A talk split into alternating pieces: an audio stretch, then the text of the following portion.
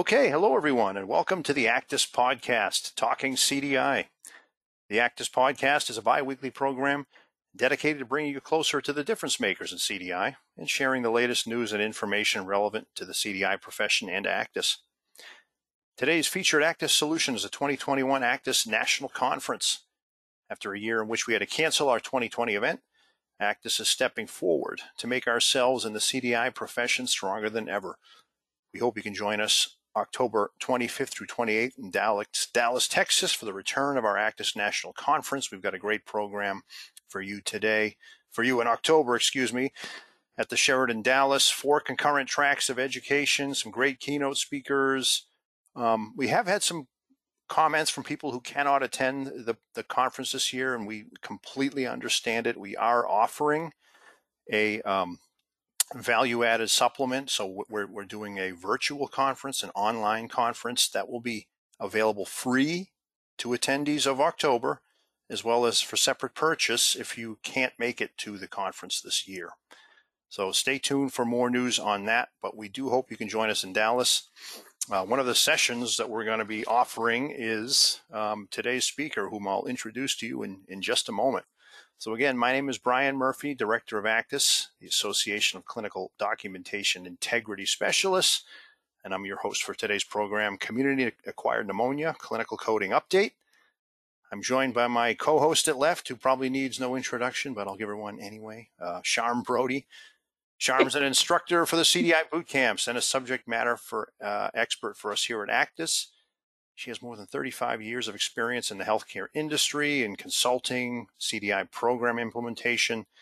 She's now a very valued and dear member of our ACDIS team, working on our certification programs, the regulatory committee, on and on. I want to welcome her back to the show. So, welcome, Sharme.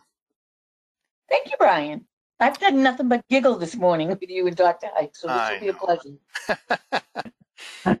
Well, our our, our special guest today is, in fact, Dr. Haik. Um, he's uh, one of my favorite individuals in in uh, in in our membership. Goes back a long ways with us here. I'm going to try to give him justice to his uh, really an amazing bio here. But Dr. Haik has practiced medicine in Fort Walton Beach, Florida, since 1980. He's received board certification in internal pulmonary and critical care medicine a number of past accomplishments, including Chief of Internal Medicine, Director of Respiratory Care Services, Board of Trustees at his local hospital, President of the Okaloosa County Medical Society. I want to hear some stories about that later. Um, he's also got a tremendous, what makes Dr. Haik unique, tremendous coding background. He's He's been on AHA's editorial advisory board, uh, an expert advisory panel of coding clinic for ICD 9 CM. Um, yes, back when it was still 9. He helped prepare yeah. the original CCS, CDIP exams. He's he's helped with the, all the query briefs. In fact, um, as recently as 2019 and the 2019 guidelines for physician office query practice. His, his job by day when he's not doing all that is serving as director of DRG review, a physician directed hospital coding consultative service. I want to welcome him to the program. Dr. Haik, um, thanks for joining us today. Hey, well, Brian, thank you for having me back again, and it's an honor to be with you and Sharme. I, uh, I know a lot about her as well, so I, I appreciate you having me on. Absolutely. All right, let's start with a poll question related to today's topic.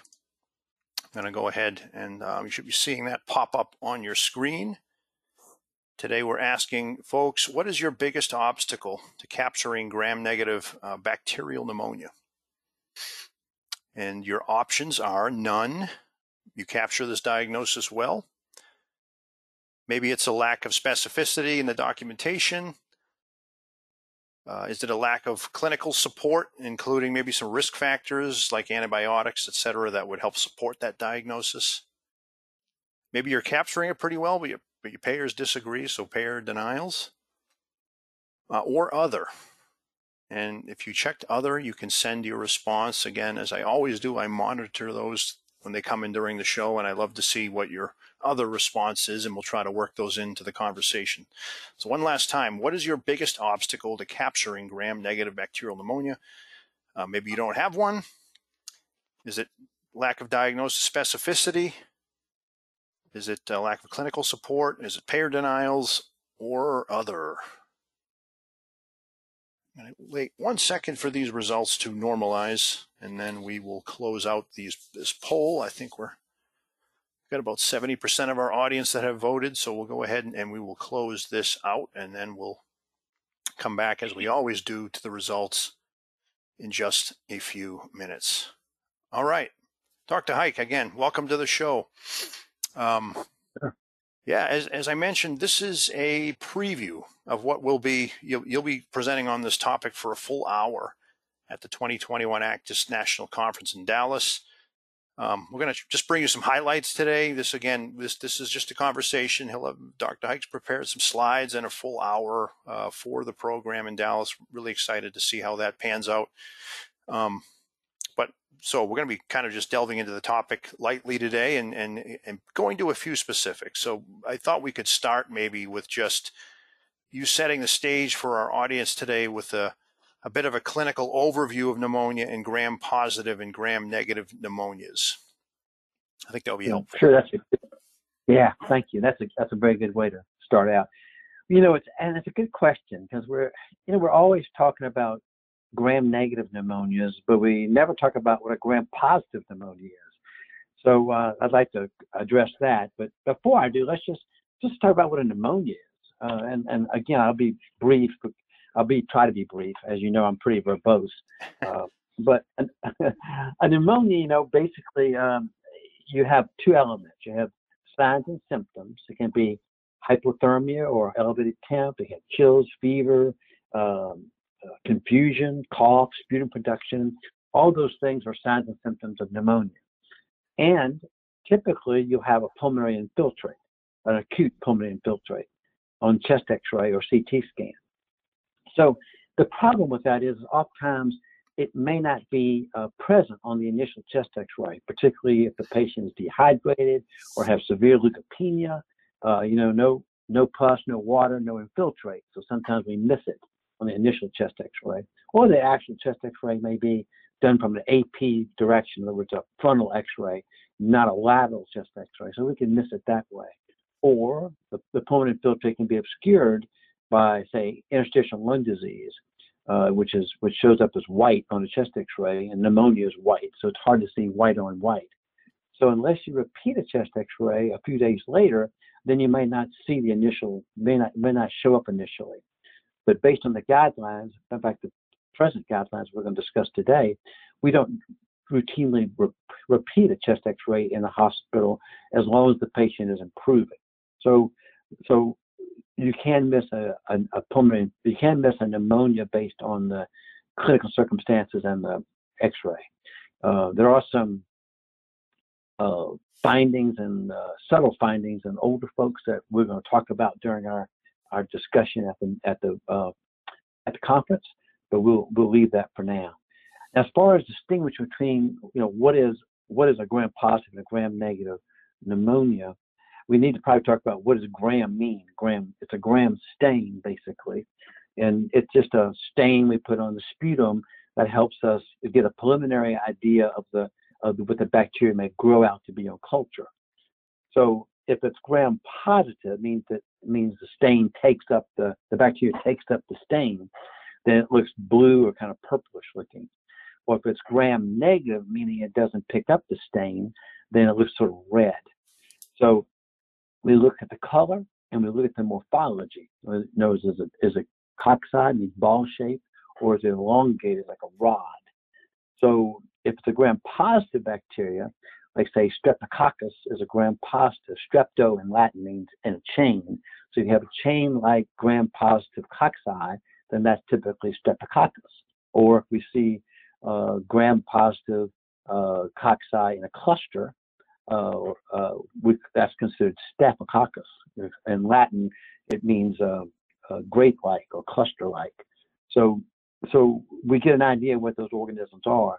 Unfortunately, we never use the term, or I should say, typically we don't use the term gram-positive because gram-positive bacteria are very heterogeneous. You know, they, they, they infect us in a different way. They, uh, the pathogenesis is different. How we treat them is different. So there's no, quote, gram positive bacteria.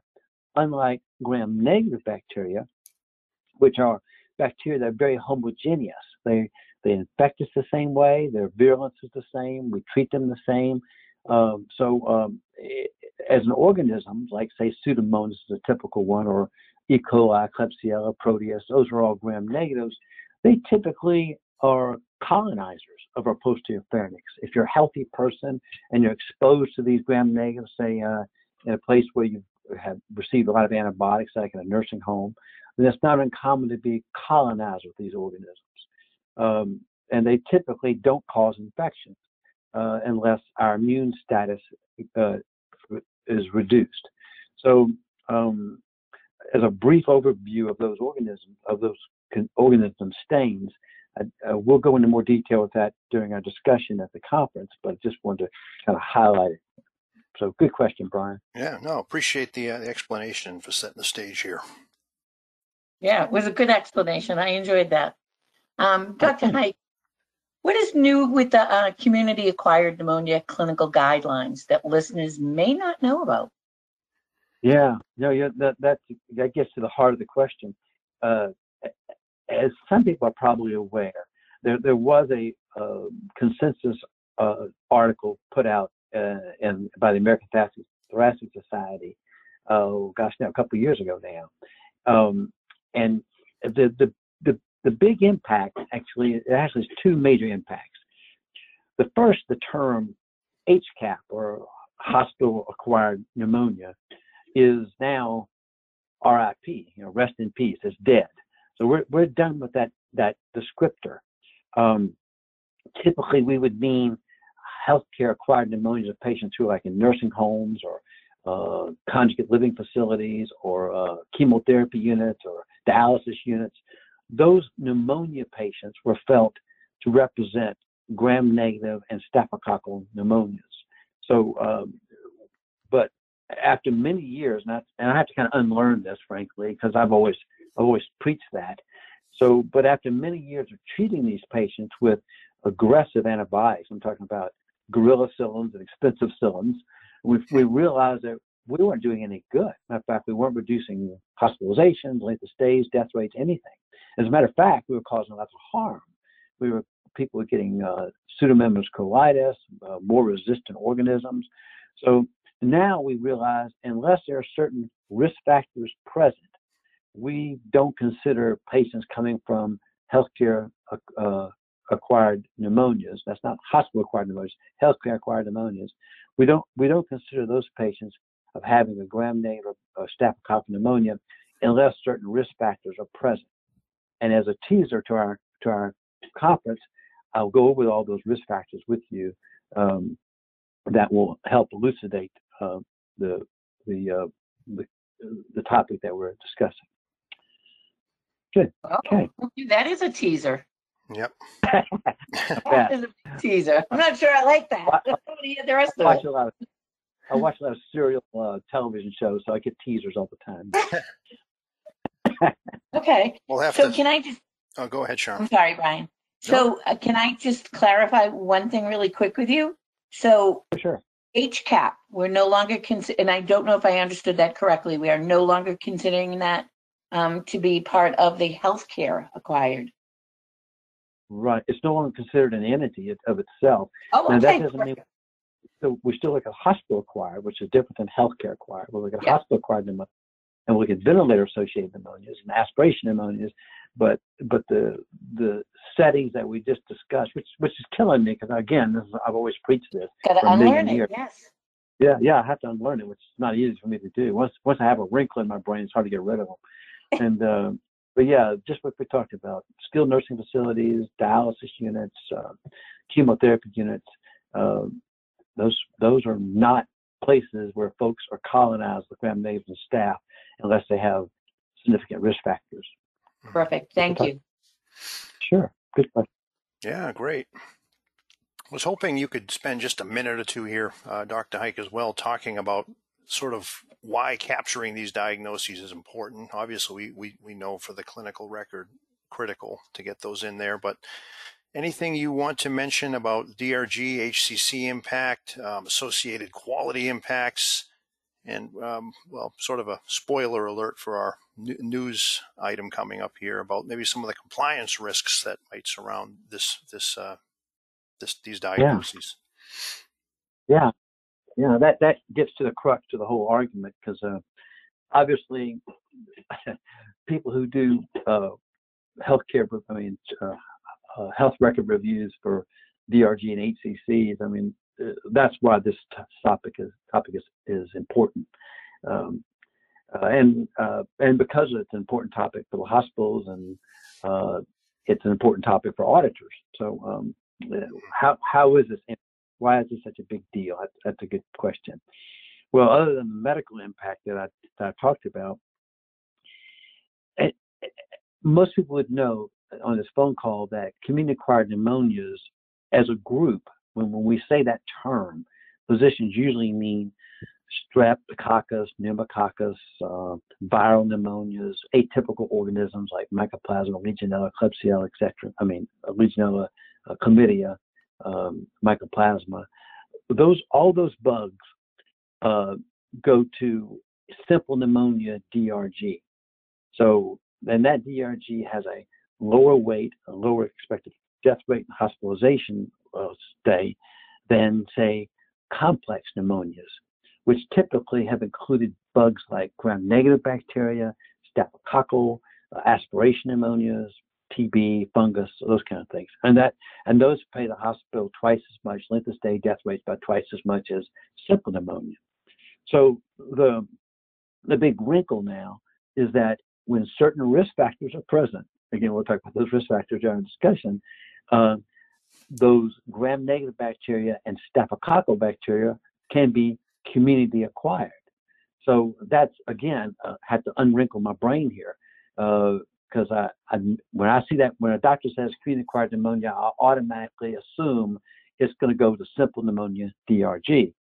Um, so that has an impact, but also it has an, and not just a DRG impact, it has an HCC impact because as as you uh, as your audience probably knows that the gram-negative bacteria and staphylococcus go to a higher weighted HCC than the bugs that make up the simple pneumonia DRG.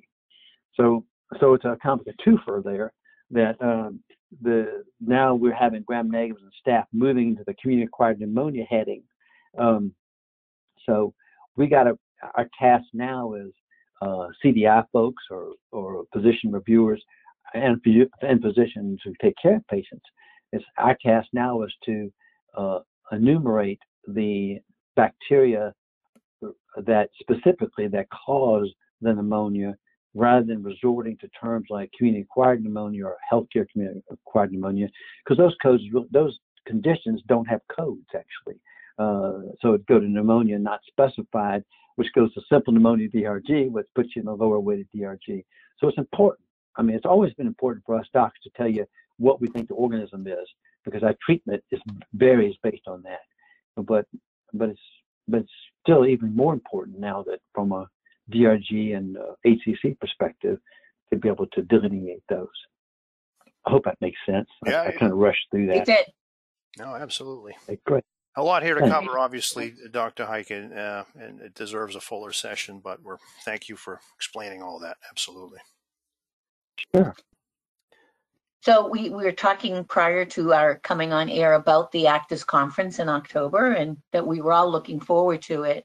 Um, you're, I'm going to attend your, your session. You've put it out there and I'm picking up pieces. I want to know what all the risk factors are. um, now, you've been around for a very long time, so let's hear why you are excited about going to the conference. Right. Well, thank you. Um, and then thanks for coming to my meeting. I I plan to have new jokes. So I mean, uh, you know, uh, all the old I'm lazy.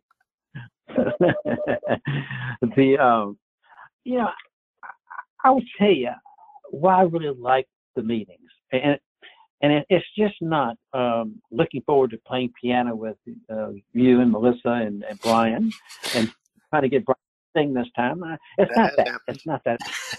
yeah. but but really, I, I tell you, I, I, I enjoy going to other folks' presentations because I do learn a lot from those presentations. So it's not just meeting everybody again or the networking that goes with it. I really think I'm not just saying this to be nice. I, have you know I've been involved with you guys for what, 11 years now. I, I really think your organization does more to educate CDI folks and, and coding folks than any other organization out there. Uh, y'all have been very avant-garde uh, in the way you, you've grasped this uh, uh, opportunity to educate, and um, I, I think it's something everyone should go to, or at least get the notes to, or something, um, to stay to stay abreast. And I like the way you've gone like three or four different tracks now, so everybody can have an interest in different areas that uh, that appeal to them. So yeah, I, it's a it's a great it's a great thing to do. I quit talking because I've make I've taken up too much of your time. it was great, Dr. Haik, and that that's a story for another day. The the day we found that grand piano, I think we're in Orlando. Yeah, yeah, baby. Yeah, baby. That was Dr. Haik, in addition to clinical expertise and uh, practicing medicine and his coding background, uh, also was an accomplished piano player. And I'm, I'm not blowing smoke there. He's pretty good. So, I, I, saying that. I just bang. I can't read music. I just bang. So the louder, louder I play, the better it gets. And the more you drink, the better it gets. there we go. We'll see what we can do next month. Yeah, let rock and roll. All right, let's take a look at our poll results here. Again, we did ask folks, um, what's your mm. biggest obstacle to capturing gram-negative bacterial pneumonia? 68%, two thirds, indicated a lack of diagnosis specificity. Uh, 14% cite lack of clinical support, including those risk factors. Um, next largest bucket, 9% capture this diagnosis well, but less than 10%, so some significant struggle here. Uh, 4% cite payer denials, and then 5% other. So I will take a look at the other responses, but while I'm doing that, Dr. Haik, do you have any thoughts on the results of this poll? Anything surprise you or, or not? Yeah, that's. I mean, that that is. They got the crux of it right. Lack of specificity, and it's it's not just our fault as physicians. I mean, frankly, uh, we don't have great tools to diagnose the etiology of pneumonia. A sputum culture is the typical way, and if it's and if the patient can actually produce a sputum, is nice. But even when they do, frankly, it's been shown like that was a study back in the 1950s, actually actually uh, almost before I was born, but in the 1950s, where this uh, physician, Dr. Barrett, she um, she did a study where she looked at the needle aspirations of pneumonia. they actually stuck a needle into the pneumonia and aspirated it. That was the gold standard of what the bacteria was. Mm-hmm. Then they correlated with the and the sputum result. 50% of the time, it was normal flora, you know, which was, I guess, a deadly organism, and uh, uh, 25% of the time it grew out a pathogen, but it was the wrong pathogen. It wasn't the pathogen that caused pneumonia. And only 25% there was a great correlation. Now, our sputum techniques have gotten better since the 1950s, so actually sputums are better since then.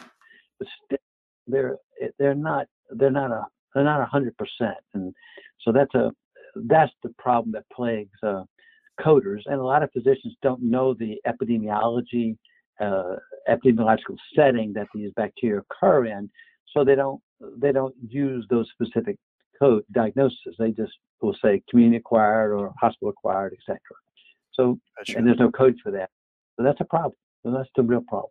Yeah. yeah. Thank you for that. A couple other other responses here. Our providers never order sputum cultures.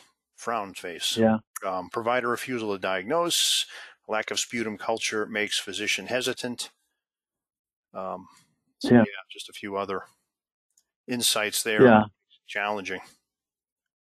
Well, sputum cultures are mandatory in patients who have severe pneumonias, uh, but frankly, uh, there is some variation as to doing sputum cultures in people who don't have severe pneumonias. Although I, I, I would think that when we hospitalize patients, we should probably do those uh, along with blood cultures in people who have severe pneumonias. So right. It's we don't have great tools. That's the problem. Well, hopefully we'll pick up a few more things at your session in in uh, in Dallas. I think, sure. I think with that I'll stop plugging the, the, the conference again and again here. People are probably getting a little tired of that, but it's something we believe in. Okay, let's let's switch to our excuse me our in the news segment. This is a regular segment featuring the latest three uh, updates and news relevant to the CDI profession and ACDIS wanted to discuss this article I saw in Healthcare Dive recently titled United Healthcare Loses Medicare Advantage Overpayment Suit. Um, we will, of course, include a link to this in the show notes from today's program. So you can look that up. We also covered it recently in our CDI Strategies newsletter. But we were talking a bit about uh, HCC impacts today, um, a little bit earlier. So, from this article, the Federal Appeals Court has ruled against United Healthcare, the biggest private payer in the U.S., of course. Um, it, this, this appeals court reversed a 2018 decision that at the time had overturned Medicare's overpayment rule, which required insurers to refund reimbursement to CMS within 60 days if they learn a diagnosis lacks medical record support. So that was overturned. Um, United Healthcare lost this case. They had argued in court that that overpayment rule, this is a little bit technical, um, was subject to something called actuarial equivalence, which was a Medicare statute requiring CMS to adjust payments to Medicare Advantage plans based on risk factors so that they're equivalent for those in traditional Medicare. Um, but this judge said that that rule for actuarial, actuarial equivalence does not apply to this overpayment rule, and United Healthcare's argument was without legal basis. So the court rem- remanded the case back to the district court to the judge in favor of CMS. There was no uh, comment on the decision by United Health or CMS. Um, but this really does point to a need for making sure that these diagnoses for, for HCC capture and, and all the other reasons we talked about today are, are supported in the record. It is a problem. The article goes on to point to you know some prior recent cases by the OIG about um, significant number of these reported diagnoses in Medicare Advantage are unsupported.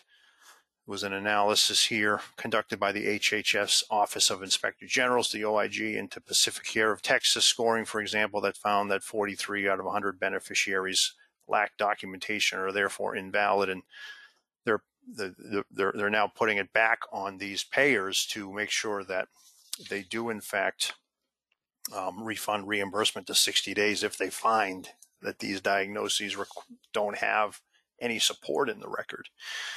Um, always been, you know, relatively clear. We need that on the on the inpatient side, on the Medicare side, excuse me. But now Medicare Advantage is being held up to some of the same level of, of, of scrutiny there.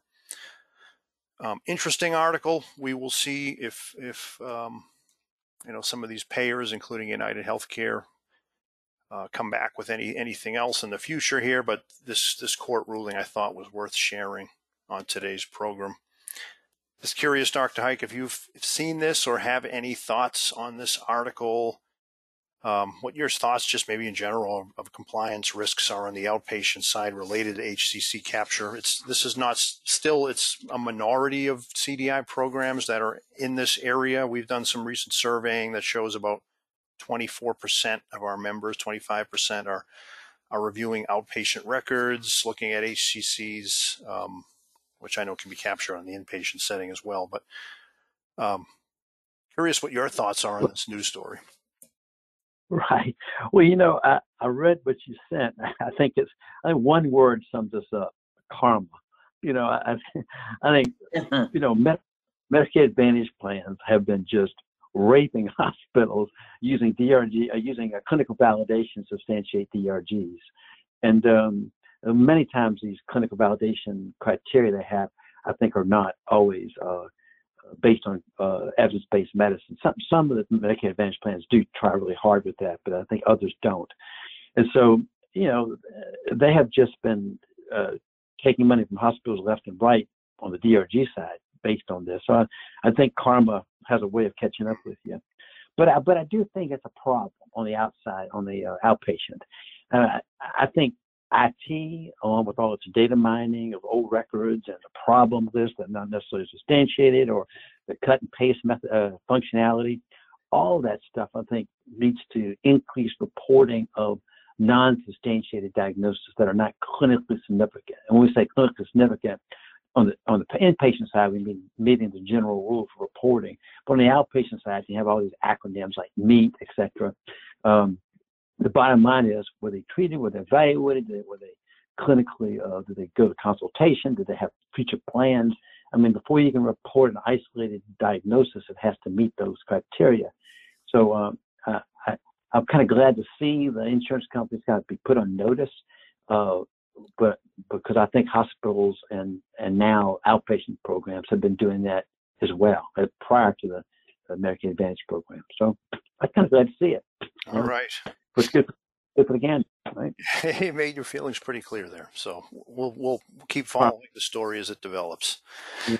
Um, wrapping up real quick here, just wanted to wish everyone a early happy CDI week. So uh, we started a week of recognition for the for this great profession way back in 2011. We're happy to be celebrating our 11th year of CDI week with you. Our theme this year is CDI Kitchen Recipes for a Successful Program.